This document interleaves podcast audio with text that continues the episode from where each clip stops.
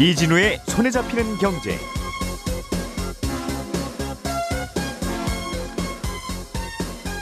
안녕하십니까, 이진우입니다. 보통 우리가 아파트를 청약할 때는 모집 공고, 그러니까 분양 광고가 나온 후에 정해진 청약일에 접수를 해서 당첨을 가리죠. 이걸 본청약이라고 하는데요. 본청약보다 1, 2년 정도 앞서서 사전청약이라는 걸 하기로 했습니다. 그러니까 내후년 추석 열차표를 올해 팔아보겠다 하는 것과 비슷한 것인데, 정부가 3기 신도시는 이렇게 사전청약으로 진행하겠다고 해서 오늘은 이 사전청약이라는 건 뭐고 어떻게 하는 건지 자세하게 풀어보겠습니다.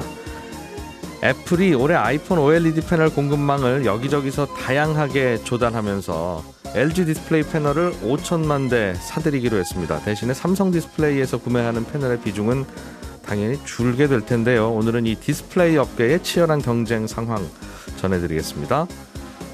최근에 우리나라로 들어오는 수입 옥수수 가격이 꽤 많이 올라갔습니다. 어떤 이유로 옥수수 가격이 오르고 있는 건지도 살펴보겠습니다. 4월 23일 금요일 손에 잡히는 경제, 광고 듣고 돌아오겠습니다.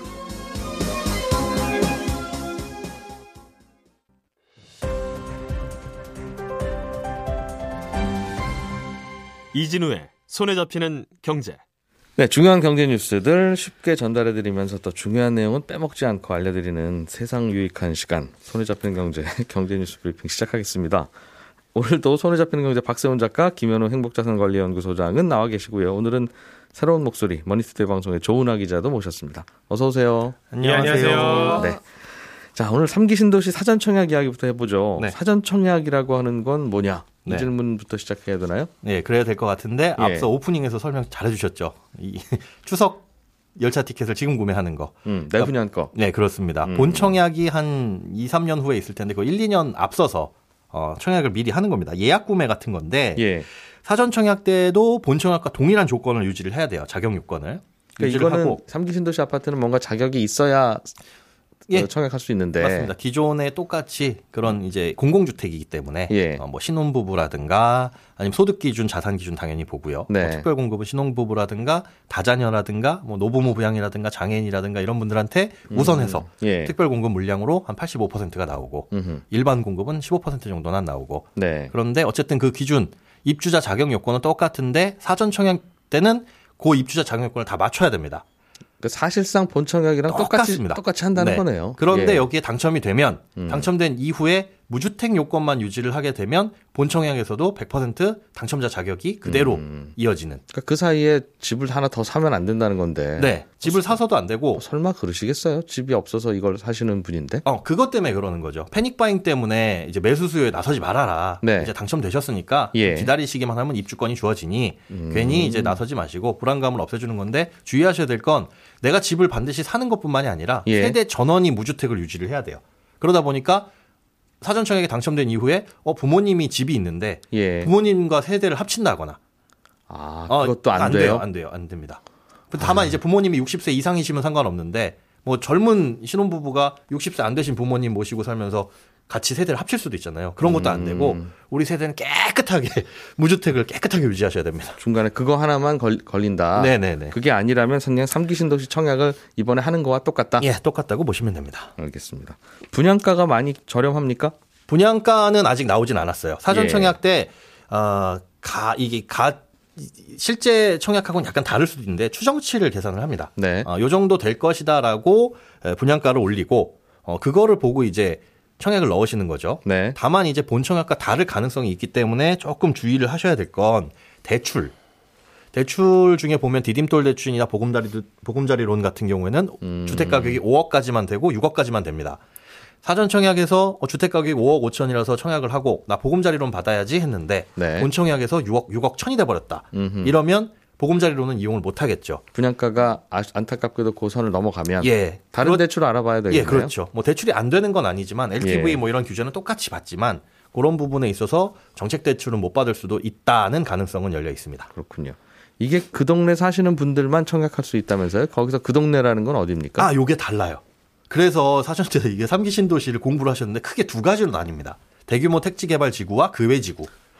대규모 택지개발지구는 그 동네에 사셔야 되고 뭐 얼마나 하면 대규모. 아, 이거 학원 차리고 싶네요. 뭐예요, 대규모가? 아, 그게 나와 있어요. 66만 제곱미터가 넘어가냐, 뭐 이런 것들 나와 있는데 그걸 내가 계산할 필요는 없고. 그냥 청약하는 날 소장님 어디 좀 따라가 주면 안 돼요? 몸이 12개도 아니고. 그래서 그거를 청약을 넣으실 때 보셔야 돼요. 그래서 아, 내가 여기 해당 지역의 거주자, 이게 요건이 충족되냐 안 되냐. 제가 지금 말씀드린 거 하나하나 다 말씀드릴 수는 없고 아, 그런 게 있구나. 다를 수가 있으니까 요거 확인해 봐야 되겠구나. 그 동네라고 하면 네. 그 구나 군이에요? 아니면 동까지 맞아야 돼요? 아, 그렇진 않습니다. 뭐 그 해 지역의 거주와 인접 지역의 거주. 네. 이게 달라요. 그러니까 서울에 사냐, 서울 인접 지역인 인천에 사냐. 예. 그러면 인천에 청약하는 거는 서울에 사시는 분들도 될 때가 있고, 예. 아니면 해당 지역의 거주만 됩니다라고 한다면 인천에 넣을 때는 인천에 사셔야 되는 경우만. 설명에서 못 알아듣겠고 네. 이런 게 있으니까 이건 꼭 챙겨 들어보셔라. 네네. 알겠습니다. 이거는 인터넷으로 합니까? 인터넷도 되고, 예. 방문 청약도 부득이한 경우에 한해서는 가능합니다. 예, 인터넷이 어려운 분들이나 뭐 이런 분들에 한해서만 가능하도록 되어 있어요. 예. 이거 살다가 이사가도 괜찮아요? 살다가 이사요? 아, 살다가 당첨돼서 아니라 일단 청약해서 당첨이 됐어요. 사전 청약 당첨되고. 그런데 그 지역에 살아야만 또 뭐 본 청약할 수 있다. 아니요, 그 무주택 요건만 유지하면 다른 요건들은 다 틀려져도 상관없습니다. 심지어 신혼부부로 청약을 넣었어요. 그러다 이혼해도 괜찮죠. 네, 그래도 네, 괜찮습니다. 왜 웃어요? 살다 보면 그럴 수 있죠. 그럴 수 있죠. 네. 아니 제가 하려던 말씀을 예. 바로 캐치를 하시길래. 알겠어요. 네. 시험 빨리 보는 거다. 그렇게 보시면 됩니다. 네. 근데 이거 무주택 계속 유지해야 되는 거면 네. 공급이 예정보다 늦어지게 되면 예를 들면 10년 전에 보금자리 주택 같은 경우에 토지주택과 토지 보상 문제 때문에 한 5년 정도 지연돼가지고 그렇죠. 계속 무주택으로 살아야 되는데 네. 이것도 만약에 공급대로 안 되면 계속 무주택으로 쭉 살아야 되는. 너무 날카로운 질문을 해주셨어요. 맞습니다. 그렇습니다. 그래서 청약통장을 절대 깨시면 안 된다는 거. 사전청약 당첨됐다. 그래서 청약통장 이제 깨도 되겠네. 본청약 그대로 이어지니까. 그런데 그랬다가 앞에 무슨 뭐 문화재가 발굴된다거나. 이러면 안 지어질 수도 있잖아, 그 주택이. 예. 그렇게 될 경우에는 이제 완전 날려버리는 거니까 청약통장은 사전청약 당첨된다고 해서 없어지진 않습니다. 예. 자격이 없어지진 않고 다른 본청약도 넣을 수 있으니까 네. 그대로 유지를 하셔야 되고 다만 사전청약에 당첨되신 분들이 또 사전청약에는 못 넣어요. 다른 본청약은 할 수 있어도. 예. 그럼 여기 당첨된 후에 그 사이에 또 청약하러 다녀도 되고. 예, 본청약만. 당첨돼도 되고. 그렇죠. 그 중에 하나만 선택하면 되고. 사전청약에 당첨되신 분이 예. 다른 곳에 본청약을 넣어가지고 당첨이 됐으면 사전청약은 자동으로 취소입니다. 그건 전산이 알아서 한다. 네, 그렇습니다. 그냥 무조건 넣어보면 되는 거냐 이런 생각이 좀 들으면서 드실 텐데 네. 혹시 됐는데 되고 나서 생각해보자고 했더니 별로 마음에 안 들어. 그러면 그냥 취소하면 돼요? 취소도 되는데 지금 구체적인 계획은 안 나와 있지만 이렇게 될 것으로 가닥은 잡히고 있습니다. 어떻게 하냐? 사전청약에 예. 당첨되신 분이 이걸 취소하면 일정 기간 내에는 사전청약 못 넣도록. 그걸 1년 정도로 보고는 있는데 그래서 이것도 놓고 당첨되고 저것도 놓고 당첨되고 이런 것들은 못하게끔 막을. 그러기도 쉽지 않잖아요. 그렇죠? 근데 특별공급 중에는 다자녀 특별공급은 만능일 수 있습니다. 예, 그럴 수 있습니다. 알겠습니다. 이거 듣는 분들 저도 지금 굉장히 궁금하고 네. 듣는 분들 중에 궁금한 거 많으실 텐데 네. 그때마다 김현우 소장님 부를 수 없으니 혹시 뭐 어디 물어보면 알려주는 데 있어요? 일단 이 콜센터 국토교통부에 물어보면 되는데 아직 구체적인 계획이 안 나와서 다는 모르고 3기신도시.kr이라는 홈페이지에 자주 들어가 보세요. 그리고 4월 말 정도에는 사전청약과 관련된 웹사이트가 따로 열릴 계획입니다. 또 하나 이 3기 신도시가 언제 사전청약을 하는지 사전청약 알림이 서비스도 제공을 하니까 예. 이건 지금부터 하고 있어요. 그래서 3기신도시.kr 들어가셔서 청약 일정 알림이는 꼭 신청을 해보시기 바랍니다. 김현우 소장님 같은 친구가 있으면 얼마나 좋을까? 그러니까요. 친하게 지내요 우리. 네, 감사합니다. 예, 조은아 기자님 준비해 오시는 주제로 좀 넘어가 보겠습니다.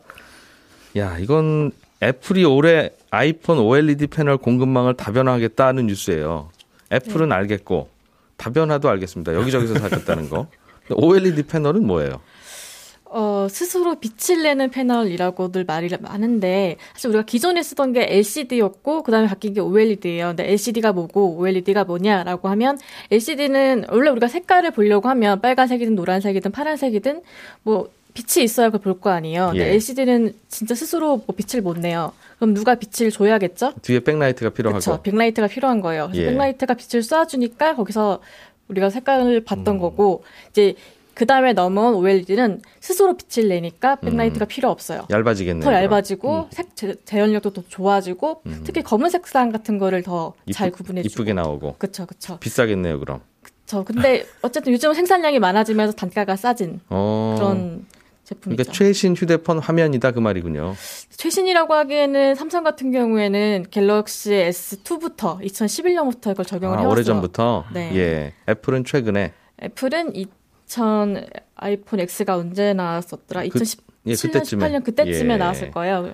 그때쯤부터 알겠습니다. 됐고요. 그래서 그거를 그동안에는 애플 아이폰도 삼성으로부터만 샀나 봐요. 그렇죠. 삼성만 거의 독점하다시피 해왔던 그런 구조였었었는데 삼성 디스플레이. 네, 삼성 디스플레이가 그거 계속 해왔었었는데 이런 상황에서 이제 재작년부터 분위기가 조금씩 바뀌기 시작을 했었었는데요. 올해 일단 애플이 필요로 하고 있는 아이폰 패널 수요가 약 1억 6,900만 대 이렇게 전망이 되고 있는데 이 중에서 삼성 디스플레이가 1억 1,000만 대, LG 디스플레이가 5,000만 대, 그리고 중국의 BOE라는 업체가 900만 대 이렇게 각각 물량을 좀 배정을 받아서 따낸 걸로 보입니다. 예. 그동안에 아까 방금 말씀드린 것처럼 스마트폰용 OLED 패널 시장은 삼성 디스플레이가 거의 뭐 독주하다시피 했던 그런 상황이었고 LG 디스플레이가 이제 2019년에 400만 대 했다가 지난해 2,000만 대 이렇게 한 4배 정도 확 뛰었는데 여기서 이번에 이제 5천만 대까지 한 2배 이상 더 뛴 셈이니까 확실히 좀 뭔가 분위기가 달라졌다 그렇습니까? 이렇게 볼 수가 있겠고요. LG 같은 경우에는 사실 이 대형 OLED 시장에서는 올레드를 내세우면서 이미 좀 입지가 탄탄하게 굳혀져 있는데 중소형에서는 확실히 약한 모습을 좀 보였었거든요. 그래서 TV용으로만 주로 만들었는데 모니터용이나 둘 다 좀 어느 정도 입지를 만들어가는 그런 모습을 보이는 것 같아요. 정리하면 그럼 우울한 삼성 디스플레이. 그렇죠. 우울해진 신나는 디스플레이. LG 디스플레이. 그 말이네요. 그렇죠. 그렇죠. LG 디스플레이는 상장 종목이에요. 그죠? 네. 그렇군요. 그러면 우리는 여기서 뭘 좀 배우면 되나요? 그냥 그렇겠구나. 친구가 삼성 디스플레이 다닌다 그럼 너 좀 어렵겠구나. 손경제에서 들어보니까 너네 요즘 어렵다던데 그런 이야기 좀 하면 되나요? 그런 이야기를 안 하면 슬퍼하시겠죠. 그 디스플레이 시장도 이제 기술 격차나 이런 것들이 빠르게 좀 줄어들면서 그렇게 섞이는 모양이에요, 그죠? 네네.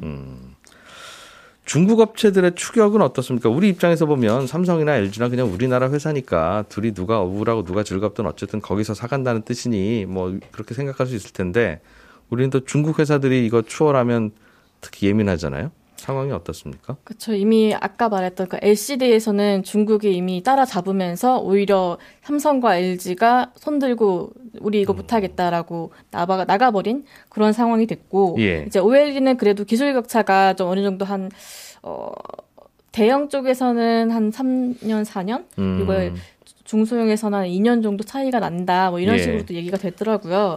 이런 상황에서 BOE가 중소형 디스플레이에서 애플 거를 따냈다라는 거에 약간 좀 이번에 많이 눈길이 가던 그런 부분이었어요. 네. BOE가 사실 작년까지는 애플의 그 품질 테스트 통과를 못 해가지고 그 리퍼폰에만 일부 좀 납품하는 그 정도의 기술을 가지고 있었었는데 올해 900만 대를 납품했다는 건 어쨌든 품질 테스트를 통과했다는 거잖아요. 그 말은 애플이 고장나서 AS를 받아서 리퍼폰을 받으면 그 폰은 좋은 패널은 안 넣어준다는 뜻이네요.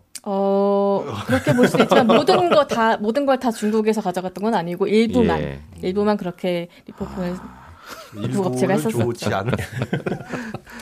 알겠습니다. 자, 그러면 그 디스플레이 시장이 그렇게 움직이고 있다. 네네. 알겠습니다. 자, 박세훈 작가가 준비한 내용으로 좀 넘어가 보겠습니다. 정부가 연말까지 옥수수 수입 관세를 지금은 3%인데 0으로 낮추기로 했어요. 왜냐하면 옥수수 가격이 너무 비싸져서 큰일이다. 그래서 왜 올라가고 있습니까? 옥수수 가격이? 일단 얼마나 오르는지부터 말씀을 좀 드릴게요. 예. 선물시장 기준으로 보면은 작년 3월에 톤당 140달러 정도였는데 지난달 선물 가격을 보니까 톤당 214달러니까 꽤 많이 올랐죠. 선물 가격은 그렇고 수입되는 옥수수 가격은 그럼 얼마나 올랐냐? 우리나라에 들어오는 옥수수 가격을 2014년부터 쭉 봤습니다. 예. 작년까지는 3월 기준으로 톤당 201달러에서 220달러 사이에서 계속 수입이 되다가 올해 3월에는 톤당 260달러에 들어왔으니까 이것도 꽤 많이 오른 거죠. 몇 년 전 가격 대비 한 30% 정도 올랐다. 그렇습니다. 곡물 가격이라는 게 오를 때도 있고 내릴 때도 있는데 가격이 이 정도로 오르는 건 꽤 좀 이례적이다라는 게 제가 어제 통화했던 농촌경제연구원 쪽의 설명이고요. 사상 최고가예요, 그럼 옥수수 가격이? 곡물 파동이 있었던 2012년을 보면 그때가 톤당 $300였습니다. 그 정도는 아니지만 네. 요즘 이상하게 옥수수가격이 오르네. 그렇습니다. 이런 느낌이다 이거죠. 예. 이유를 어떻게 추정하고 있습니까? 취재를 하다 보면 딱 이거다라고 맞아떨어지는 경우가 없을 때가 가끔 있어요. 그래서 누가 그냥 제일 처음 얘기한 사람의 이유가 그게 세상 사람들이 생각하는 이유가 그렇게 되는데 지금 옥수수 가격이 그렇습니다. 딱 이것 때문이다라고 설명하기 힘든데 네. 일단 그래도 몇 가지 보면 국제적으로 수출을 많이 하는 나라가 미국하고 브라질인데 작년에 미국의 대표 곡창지대인 아이오와주에서 가뭄하고 태풍이 발생했고요. 네. 브라질도 작년 그리고 지금까지 가뭄으로 고생 중입니다. 아르헨티나도 옥수수를 생산을 하긴 하는데 작년에 코로나19가 터지면서 식량 안보 차원에서 옥수수 수출을 금지했어요. 그러다 보니 국제시장으로 흘러나오는 옥수수의 그렇습니다. 양이 줄었다. 공급이 일단 줄었다는 걸 원인 중에 하나로 꼽을 수 있고 예. 두 번째는 이제 수요 부분인데 중국에서 수입을 지금 많이 하고 있어요. 왜 그런가 하고 봤더니 옥수수를 중국이 수입한다고요? 그렇습니다. 예. 그동안 중국은 옥수수를 자급자족 했거든요. 자기들이 짓고 자기들이 먹고 있었는데 2019년 그리고 작년에 중국에서도 태풍, 홍수, 가뭄 이런 게 발생하면서 옥수 재배에 영향이 꽤 있었고 예. 두 번째는 중국 사람들 돼지고기 엄청 많이 먹잖아요. 많이 먹는 만큼 또 많이 키우고 예. 2018년 기준으로 보면은 중국에서 키우는 돼지가 얼마나 될 것 같아요? 조은아 기자님. 중국 인구는 한 15억 된다 그러던데. 네. 맞는 것 같긴 한데 얼마나 될까요? 사람보다 많아요, 적어요. 대략 4억 마리입니다. 4억 마리. 훨씬 적네요. 네. 예. 그래도 많은데. 근데 네. 18년에 그 돼지열병 때문에 많이 죽었잖아요, 돼지가. 예. 그러다가 돼지열병이 최근에 좀 잠잠해지니까 다시 돼지를 키우기 시작한 거예요, 중국에서. 2월 현재 통계를 보니까 3억 8천만 마리까지 회복이 됐더라고요. 예. 문제는 돼지가 먹는 사료가 옥수수라는 거예요. 예. 그래서 중국으로 들어가는 수입되는 그렇습니다. 옥수수가 요즘 늘고 있다. 네. 중국 내 공급은 줄고 대신 중국 내 수요는 늘다 보니 예. 부족분을 다 수입으로 메우고 있다라는 걸 또 원인으로 꼽고 있고 어제 들었던 얘기 중엔 이런 것도 있었어요.